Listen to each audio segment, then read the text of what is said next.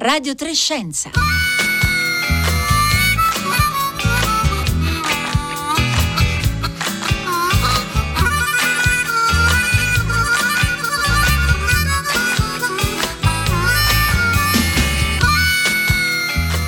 Buongiorno a tutti da Roberta Fulci, bentornati a Radio Trescenza. Oggi dedicheremo tutta la puntata a un pianeta, un pianeta roccioso che si trova nella cosiddetta fascia di abitabilità rispetto alla sua stella. Non è troppo lontano, perciò non è troppo freddo, non è troppo vicino, perciò non è troppo caldo. Ha un'atmosfera che lo protegge, insomma, per molti versi sembra un pianeta ideale per ospitare la vita e noi esseri umani. Però i dati raccolti dalla NASA e dall'ESA hanno dimostrato senza ombra di dubbio che su questo pianeta stia accadendo qualcosa di strano. Il clima sta cambiando. Il pianeta di cui parliamo oggi è sempre più caldo, allora ci chiediamo se rimane un buon candidato per essere comunque la nostra casa. Questo pianeta che oggi guarderemo un po' col telescopio come si fa con un pianeta lontano si chiama Terra. 335 5634 296 per i vostri messaggi e le vostre domande. Potete scriverci come sempre via sms via WhatsApp mentre noi iniziamo dalla voce di Dava Newman. Chi è Dava Newman? È stata la vice direttrice della NASA dal 2015 al 2017. Oggi dirige l'MIT Media Lab, il Media Lab del Massachusetts Institute of Technology ed è Apollo Program Professor of Astronautics, quindi insegna astronautica. Ora ehm, Dava Newman è nota soprattutto per la sua ricerca finalizzata al futuro dell'esplorazione spaziale. Fino a qualche anno fa il suo nome era proprio immediatamente eh, evocava un obiettivo, Marte. Il suo sogno era portare esseri umani su Marte. Adesso invece il suo primo pensiero è un altro, la sua priorità assoluta è diventata affrontare la crisi climatica. Noi le abbiamo parlato venerdì, lei era a Venezia, tra poco vi, vi racconteremo eh, perché e le abbiamo chiesto come mai l'obiettivo di una intera carriera è cambiato da Marte alla crisi climatica e ci ha risposto così.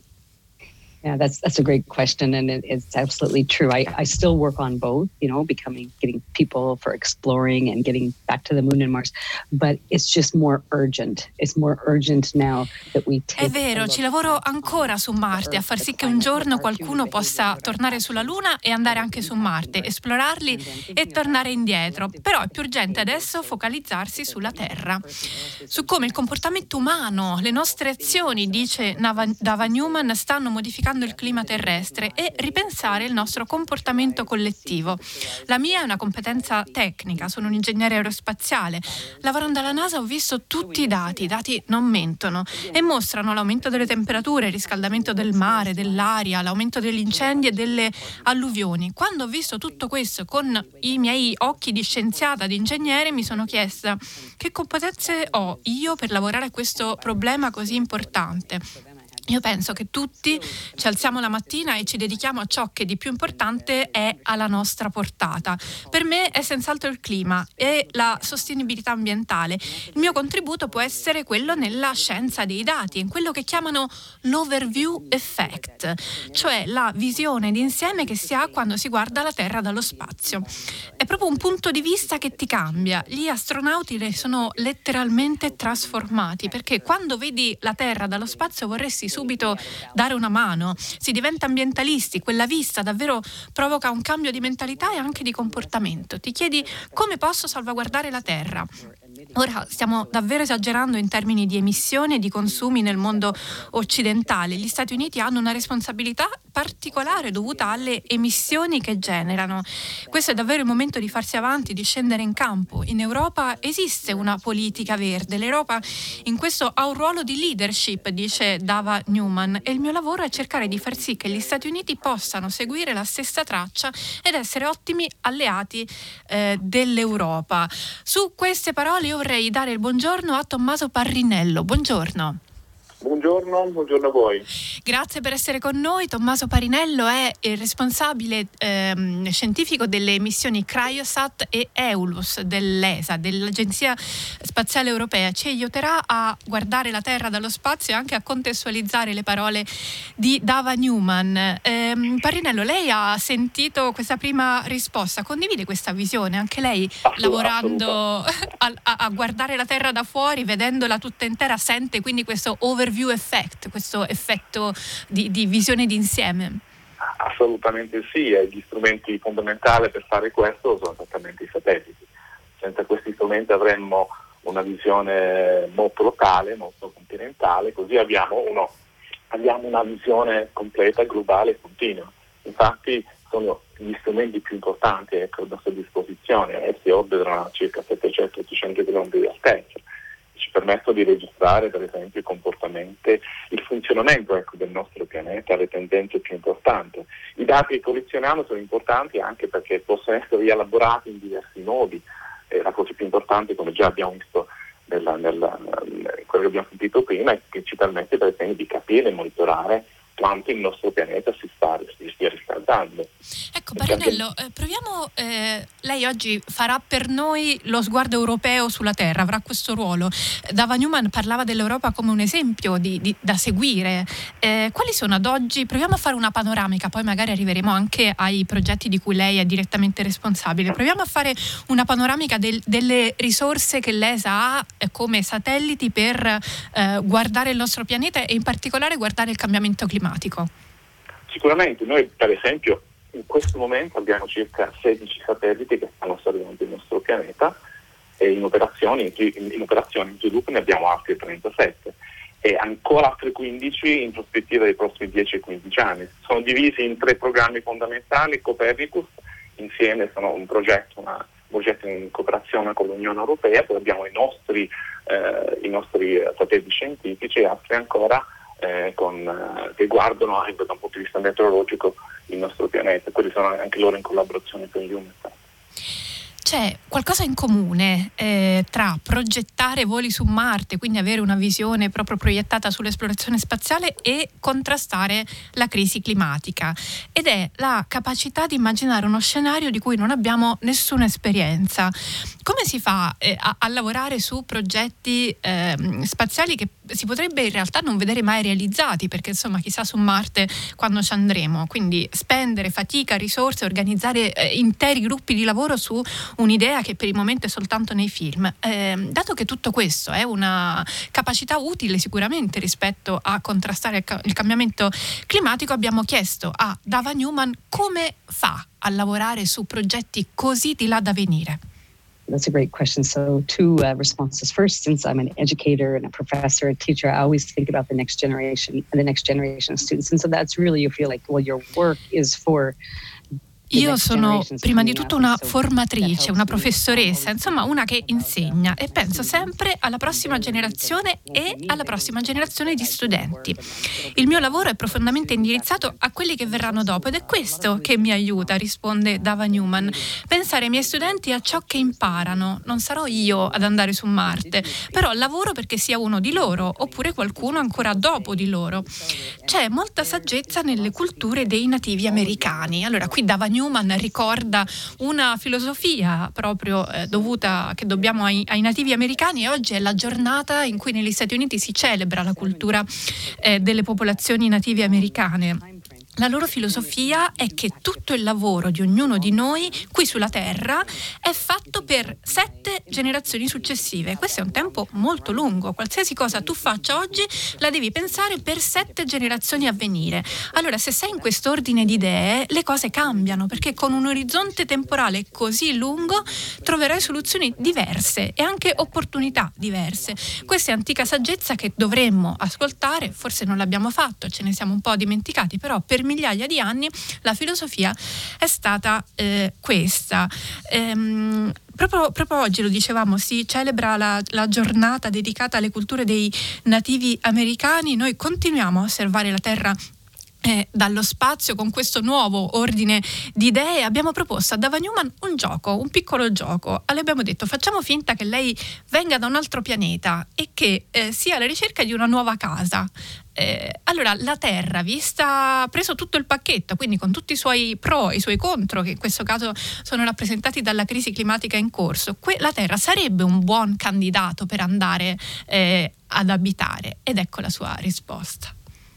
No, you would well both yes to both, but first is yes, pick the Earth because this is the best planet by far. Um, so we're looking for other exoplanets, as you likely know, and Earth-like planets.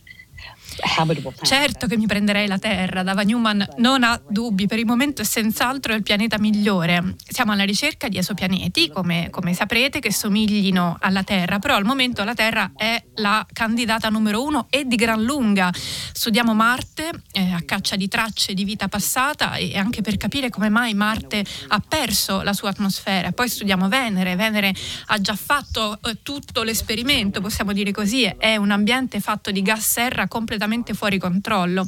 L'atmosfera di Venere è caldissima, certo noi non vogliamo che quello sia il futuro della Terra. Marte ha perso la sua atmosfera e ora è molto freddo, insomma ci tocca cercare esopianeti al di fuori quindi del sistema solare per trovarne uno abitabile, però se io mi trovassi in qualche parte della galassia e vedessi la Terra sicuramente mi, mi ci precipiterei. E farei anche una bella lezione, punterei sull'educazione, sull'importanza di condividere le conoscenze, su soluzioni più improntate alla comunità.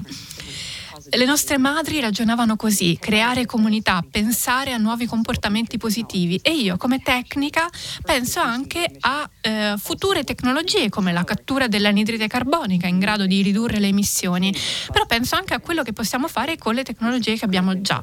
Dobbiamo accelerare il cambiamento, un cambiamento positivo e questo decennio qui sarà cruciale. Dal 2020 al 2030 dobbiamo assolutamente accelerare perché stiamo ancora andando nella eh, direzione eh, sbagliata. Tommaso Parinello, tutto questo, tu, tutte queste, eh, queste, osservazioni che Dava Newman ci ha prospettato da, da, Venere a Marte fino a quello che sta succedendo sul nostro pianeta, tutto questo lo sappiamo grazie ai dati, tanti dati che raccogliamo anche attraverso appunto i satelliti eh, che, eh, che, avete messo in, in, in operazione alla, all'ESA. Ehm, e, e Dava Newman diceva: Sono una scienziata, ho visto i dati, i dati non mentono. Ecco, tutti i dati che l'ESA raccoglie attraverso i satelliti che lei ci ha, ci ha poco fa eh, descritto, tutti questi dati poi come sono lavorati e interpretati e da chi? Ma, ehm, diciamo che i dati nostri sono una volta raccolti vengono dati alla comunità scientifica, quindi sono dati, se vogliamo, grezzi, loro riescono a utilizzare questi dati attraverso anche dei modelli e attraverso questi modelli riescono a dare delle risposte importanti, per esempio di qua, quanto sta aumentando la temperatura del nostro pianeta, quali sono i rischi adesso associati e, e, e, e dicendo. Quindi il nostro compito è fornire gli strumenti adatti alla comunità scientifica e il ruolo della comunità scientifica è riuscire a utilizzare questi strumenti questi dati e cercare di dare risposte. Ora, eh, perché abbiamo avuto la possibilità di incontrare Dava Newman? Io lo ricordo per chi si fosse sintonizzato solo adesso, Dava Newman è stata la vice direttrice della NASA dal 2015 al 2017, oggi è la eh, direttrice invece dell'MIT Media Lab. Si trovava in Italia la settimana scorsa perché si è tenuta a Venezia nell'ambito del, della presidenza italiana del G20, ora siamo nel semestre della presidenza italiana, un evento legato a W20, che è un, un forum forum in, eh, che riflette in particolare sul ruolo delle donne eh, rispetto al, al, G20 e si è tenuto giovedì scorso un incontro dal titolo Life in Danger on Mother Earth, Women Will Save the Earth, quindi la vita in pericolo sulla Terra, le donne salveranno la Terra. Incontro organizzato da eh, Linda Laura Sabadini e da Laura Villen, eh, Villani e Dava Newman era in Italia proprio per questo. Allora, L'incontro si è tenuto a Venezia, una città eh, iconica, eh, in Italia probabilmente la città in cui gli effetti del cambiamento clima- climatico sono più evidenti, più plateali e, e, la città che forse per prima rischia di subirne eh, gli effetti. Le abbiamo chiesto che, che come è stato partecipare a un incontro sul cambiamento climatico circondati da uno scenario così fragile come quello di Venezia. Venice is maybe the best place that we can convene uh, and talk about this, as you mentioned. Uh, we look at the flooding, we look at the climate extremes. Venezia è forse il miglior posto dove potessimo trovarci, ha risposto Dava Newman per parlare di crisi climatica. Eh, abbiamo parlato di alluvioni, di eventi climatici estremi eh, che interessano ogni parte del mondo. Parte del mio lavoro oggi consiste proprio nel prevedere le alluvioni future, non quelle di oggi ma quelle di domani. Essere qui a Venezia rende tutto ciò tangibile. La crisi climatica è un problema urgente, bisogna pensare a che cosa significa significherà andare avanti per le città e le comunità.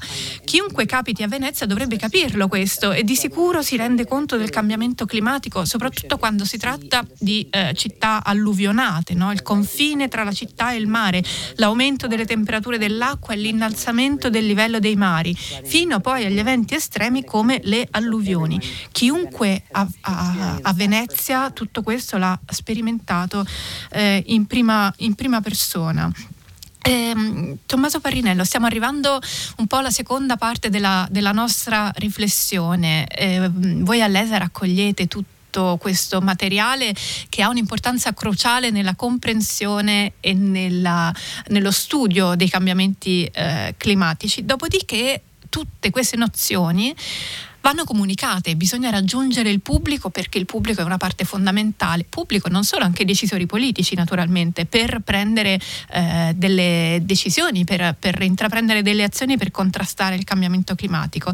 Allora, come si fa a portare tutto quello che voi eh, osservate eh, vedete accadere sulla Terra dallo spazio, come si porta al pubblico e alla politica?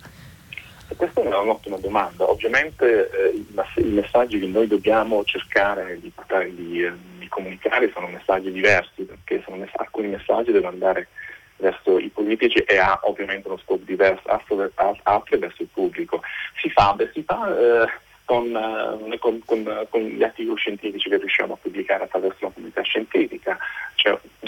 Cercare anche di, di, coinvolgere il pubblico, di coinvolgere anche le persone, far capire che questo non è un problema che riguarda soltanto la scienza. Poco fa lei parlava del problema di, eh, di Venezia, da noi pensiamo che con un, un, aumento del livello del mare di 3,2 mm l'anno, probabilmente tra 100 anni questo potrebbe essere 40 cm. E se pensiamo che il 10% della popolazione mondiale tra 100 anni, eh, circa un miliardo di, di persone saranno, eh, avranno questo problema, perché circa un miliardo di persone vivono a circa un metro dal livello del mare. Dobbiamo far capire che non è un problema della scienza, ma un problema economico, un problema sociale, perché queste persone devono essere spostate. Quindi il cambiamento climatico in sé e l'informazione che noi dobbiamo dare deve essere data a tutti i livelli. Stanno arrivando diversi messaggi al 335 5634 296, per esempio eh, Emanuele da Arezzo, rifle- grande riflessione quella di Dava Newman, i problemi del nostro pianeta e di tutto il mondo dei viventi sono enormi, concentriamoci quindi nel poter vivere su questo pianeta in modo eh, sostenibile. La mia modestissima opinione, ci scrive invece Angelo da Catania, sul futuro del genere umano sulla Terra. Paragono ciò che sta avvenendo nella nostra epoca sulla Terra a quello che si è già verificato molto in piccolo sull'isola di Pasqua Pasqua. Molto semplicemente il genere umano ha consumato tutto ciò che era indispensabile alla propria sopravvivenza e si è estinto, è solamente questione di tempo. Speriamo che non, non sia così e ascoltiamo a questo proposito eh, il parere anche di Dava Newman rispetto a questo. Dunque lei sostiene, una grande sostenitrice dell'importanza della prossimità, dell'importanza del, del locale e, e mm, spesso dice che eh, quello che, che, ci interessa naturalmente a tutti, la, l'ambito che per tutti è vicino, è un po' quello del nostro CAP. No? Eh, davanti alla, all'area dove abitiamo non, non, non, restiamo indifferenti e cogliamo l'importanza e la prossimità, perché si tratta di, del luogo do, dove siamo e che ci riguarda. E le abbiamo chiesto come possiamo rendere vicino, rendere locale un problema che è globale, in quanto tale a volte rischia di sembrarci lontano.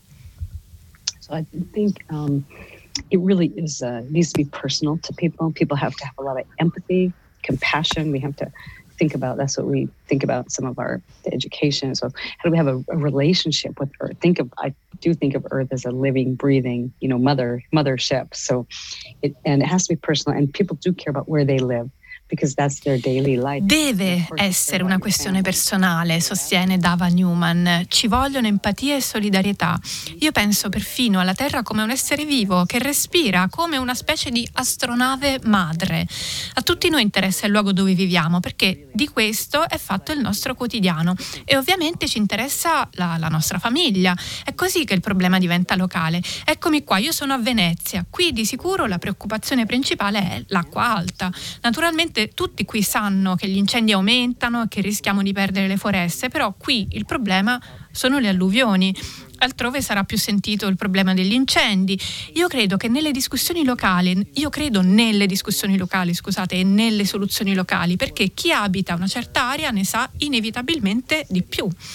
La discussione quindi deve iniziare localmente, poi arriverà l'azione e poi arriva anche lo spazio vogliamo mostrare a tutti soluzioni che funzionino per loro, per il loro territorio e poi però anche offrire la visione dallo spazio perché tutti possano vedere il problema in modo olistico. Servono entrambe le cose, soluzioni locali, anche localissime, ma anche accertarsi che tutti vedano la Terra dal di fuori e sappiano che cosa accade in tutto il mondo, perché è fondamentale che vedano il legame tra le due cose. C'è chi dice, beh, ma qui fa più caldo, mentre di là fa più freddo, quindi insomma in realtà realtà mh, sono cambiamenti in entrambe le direzioni. Questo è verissimo, però è compatibile proprio col cambiamento climatico perché vediamo molte più fluttuazioni di quante eh, non ne vedessimo eh, prima. Eh, allora, Tommaso Parinello, rispetto a questo, questo quest'idea di Dava Newman di uh, rendere vicino il problema del cambiamento climatico costruendo una sorta di dialogo tra quello che è locale e quello che è globale, passando proprio, magari è una soluzione che uno non si aspetterebbe, no? passando per lo spazio. Che effetto le fa questa idea? Qualcosa che già magari anche eh, voi stessi mettete in pratica vostra, nel vostro lavoro e nella vostra comunicazione? Assolutamente sì, è un po' legato anche alla sua domanda precedente. Questo legame è fondamentale perché spesso il cambiamento climatico eh, prendiamo noi europei, no? noi Italia per esempio, vediamo il cambiamento climatico, sì va bene, i ghiacci si stanno sciogliendo nell'acqua e chi se ne frega. Purtroppo il problema non è così, perché un cambiamento nell'Artico, in qualunque altra parte del pianeta, eh, praticamente sarà, eh, cambierà, cambierà il, il, cambierà il clima a, a, livello globale, quindi le ripercussioni sono ecco, globali. Ecco, questo tipo di conoscenza, di awareness, come dicono gli inglesi, di consapevolezza, è eh, consapevolezza ecco, ancora non, non, è presente. Io penso che tutti noi, anche i media, ma anche noi che facciamo questo mestiere, scienziati, dobbiamo cercare di, di, di, di chiudere questo gap. Qualunque cosa succede nell'Artico ci riguarda tutti quanti o anche altrove. Questo, questo penso che sia il messaggio fondamentale. Arrivano anche dei messaggi critici eh, al 335 5634 296. Eh, è il colmo, miliardi di persone vanno avanti in questa crescita folle, viaggi spaziali compresi, altro che Marte. Allora, ehm, esiste un po' sempre in realtà quando parliamo di spazio, esiste un po' l- la risposta da parte, di, di parte, del pubblico di considerare le missioni spaziali come qualcosa di eh, spaziali intendo in senso lato, quindi parliamo sia di esplorazione che, che di altro, come una sorta di, eh, così, di spreco rispetto a problemi più urgenti che avremmo sulla Terra. Però il, il lavoro di monitorare la Terra è uno splendido esempio di come invece eh, la, la ricerca spaziale abbia poi delle ricadute fondamentali fondamentali per noi che siamo qua. Assolutamente sì, la solita, solita critica, se vogliamo, la solita domanda che fanno perché, perché investiamo nello spazio quando invece abbiamo altri problemi sulla Terra. La risposta è molto semplice. In primis eh, investire in qualcosa, quindi investire in tecnologia, in, questo particolare nello spazio, significa eh, investire anche nel, in, appunto, in nuove tecnologie, significa in nuovo lavoro, in gente che va che studia i nuovi processi. E poi è stato dimostrato, potremmo fare una serie, una lista di cose importanti quanto, eh, quanto all'investimento in tecnologia nello spazio eh, ci, stia, ci, aiuti oggi. Ecco, gli stessi telefonini che abbiamo, eh, gli stessi strumenti, soprattutto in campo medico, qualunque, ecco, qualunque investimento nello spazio o in scienza eh, il ritorno è immediato, 5-10 volte di più. Quindi dobbiamo capire anche questo. Oggi la diagnostica medica, per esempio, si basa fondamentale su ricerche spaziali, ma anche su ricerche, per esempio, delle, delle, dell'interazione tra le particelle. E quando, eh, quando proviamo a spiegare questo, la gente comincia a capire meglio.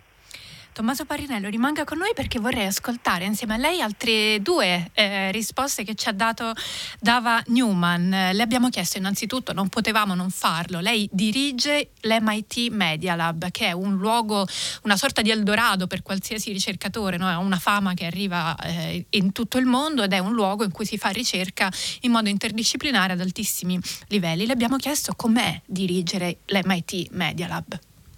It's amazing. It's um, it's the most creative place. It really, what we do is we bring the arts, the science, the engineering. È incredibile, è il luogo più creativo del mondo. Quel che facciamo è mischiare arte, scienze, ingegneria, architettura, tutto insieme. E quando crei un gruppo così interessante vengono fuori soluzioni creative diverse, accogli le sfide diversamente. La vera magia è lavorare al confine tra scienze, ingegneria e architettura e trovarsi in mezzo anche a conversazioni meravigliose. E poi noi abbiamo il compito di chiederci da qui a dieci anni che tecnologie vogliamo mettere a punto mettiamo il cuore e la mente nell'immaginare tecnologie e non solo, soprattutto esperienze che vorremmo offrire alle persone perché abbiano un futuro migliore, immaginando dieci anni a partire da ora, quindi non il presente, delle tecnologie attuali si occupa il resto dell'MIT. Noi ci proiettiamo dieci anni in avanti e proviamo a capire questo futuro fantascientifico, su cosa possiamo già lavorare adesso per aiutare gli altri a immaginarlo eh, questo futuro.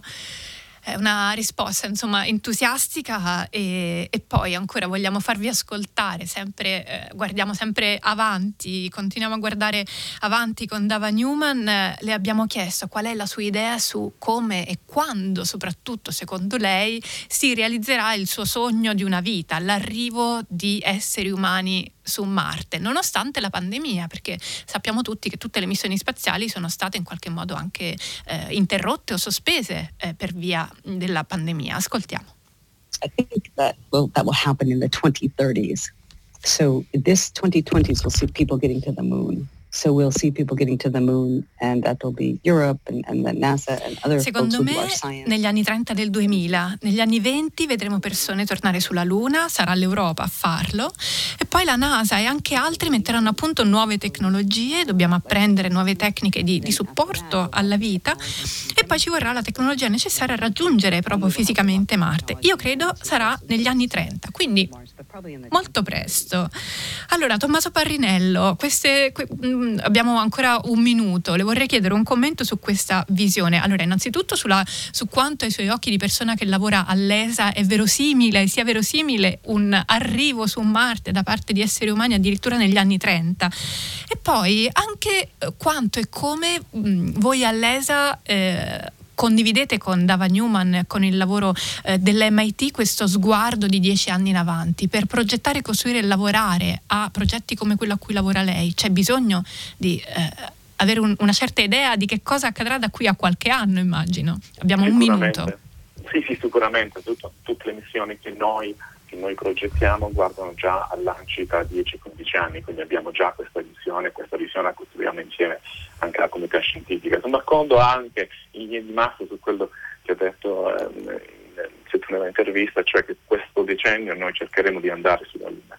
Marte, Marte è un problema, eh, an- non abbiamo ancora tutta la tecnologia, però mi piace pensare che chi andrà su Marte magari oggi eh, sta facendo diciamo, le scuole materne, ecco, mettiamola così. E, e, e mm, eh, Tommaso Parrinello, le, eh, guardi, non, il, non, ho il tempo di farle questa domanda, però c'è un ascoltatore che ci chiede, Elon Musk sta mettendo in orbita migliaia di satelliti, sembra voglia mandare in orbita eh, migliaia, migliaia, di satelliti, ci saranno problemi di interferenza con le osservazioni, ci chiede Vincenzo. Allora, non posso farle direttamente la domanda, ma posso rimandare il nostro ascoltatore una puntata di qualche settimana fa in cui ci siamo, ci siamo occupati esattamente di questo, del progetto Starlink link, quindi eh, gli interessati potranno andare a cercare la puntata sulla pagina di Radio Trescenza su Rai Play Radio. Io intanto ringrazio moltissimo Tommaso Parinello, grazie. Grazie a voi. Responsabile delle eh, missioni Cryosat e Eulus dell'Agenzia Spaziale Europea. Ringrazio naturalmente anche Dava Newman che dirige il, l'MIT Media Lab e eh, professoressa di astronautica eh, del, del, programma Apollo. Siamo arrivati alla fine della trasmissione di oggi di Radio Trescenza. Oggi con me vi salutano Fabio Zampa alla parte tecnica, Marco Pompi oggi in regia, Francesca Buoninconti in redazione, Marco Mo Motta, curatore di Radio Trescenza, che è un programma ideato da Rossella Panaresi. Io adesso lascio il microfono al concerto del mattino da Roberta Fulci. Buona giornata a tutti.